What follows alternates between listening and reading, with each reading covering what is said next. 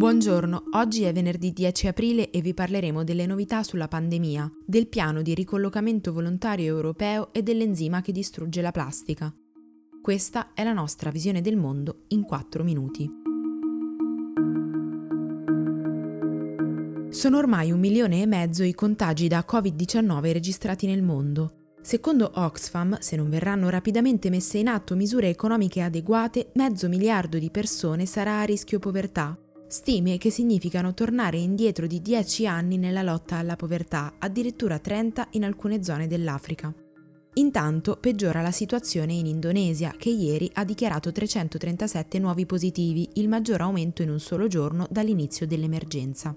Anche in Giappone si sono superati i 5.000 contagiati, un numero destinato ancora a crescere. Gli effetti dello stato di emergenza imposto a Tokyo e in altre sei aree del paese, infatti, tarderanno ancora ad arrivare. Preoccupa anche la situazione in America Latina, dove questa settimana gli infetti sono raddoppiati.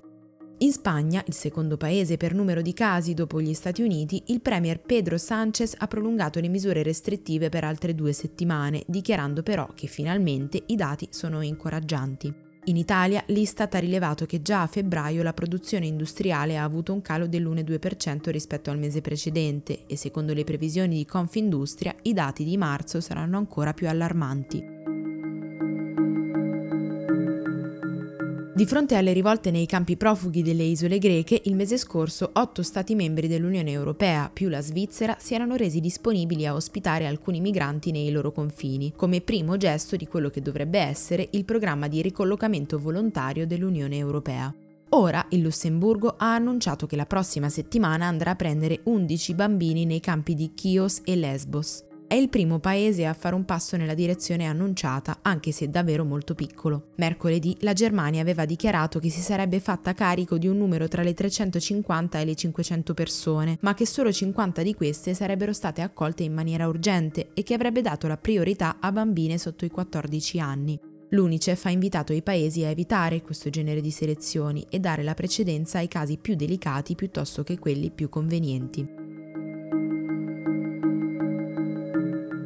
Gruppo di scienziati ha scoperto un enzima in grado di distruggere il 90% di un oggetto in plastica PET in 10 ore, accelerandone il processo di riciclo. Lo studio è stato pubblicato sulla rivista Nature ed è il risultato delle ricerche del team di Carbios, un'azienda chimica partner di colossi mondiali come Pepsi, Nestlé e L'Oreal. Sebbene gli ambientalisti continuino a ribadire che il primo passo verso un pianeta plastic free sia la riduzione della produzione di questo materiale, la raccolta e il riciclo di quella già esistente è comunque fondamentale.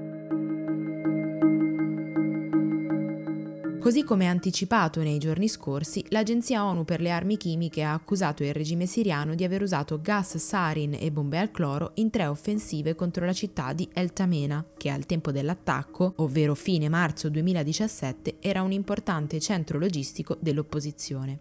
Il report dell'OPCW si va ad aggiungere alle testimonianze su quanto accaduto nella vicina città di Khan Seikun nello stesso periodo e potrebbe tradursi in un'accusa per crimini di guerra contro Bashar al-Assad. Per l'antitrust francese, Google dovrà pagare gli editori e le testate per i contenuti riutilizzati. Il parere dell'autorità arriva dopo una serie di lamentele presentate dai sindacati del settore e specifica che le pratiche di Google hanno causato un serio e immediato danno alla stampa, in un momento in cui testate ed editori sono già particolarmente fragili.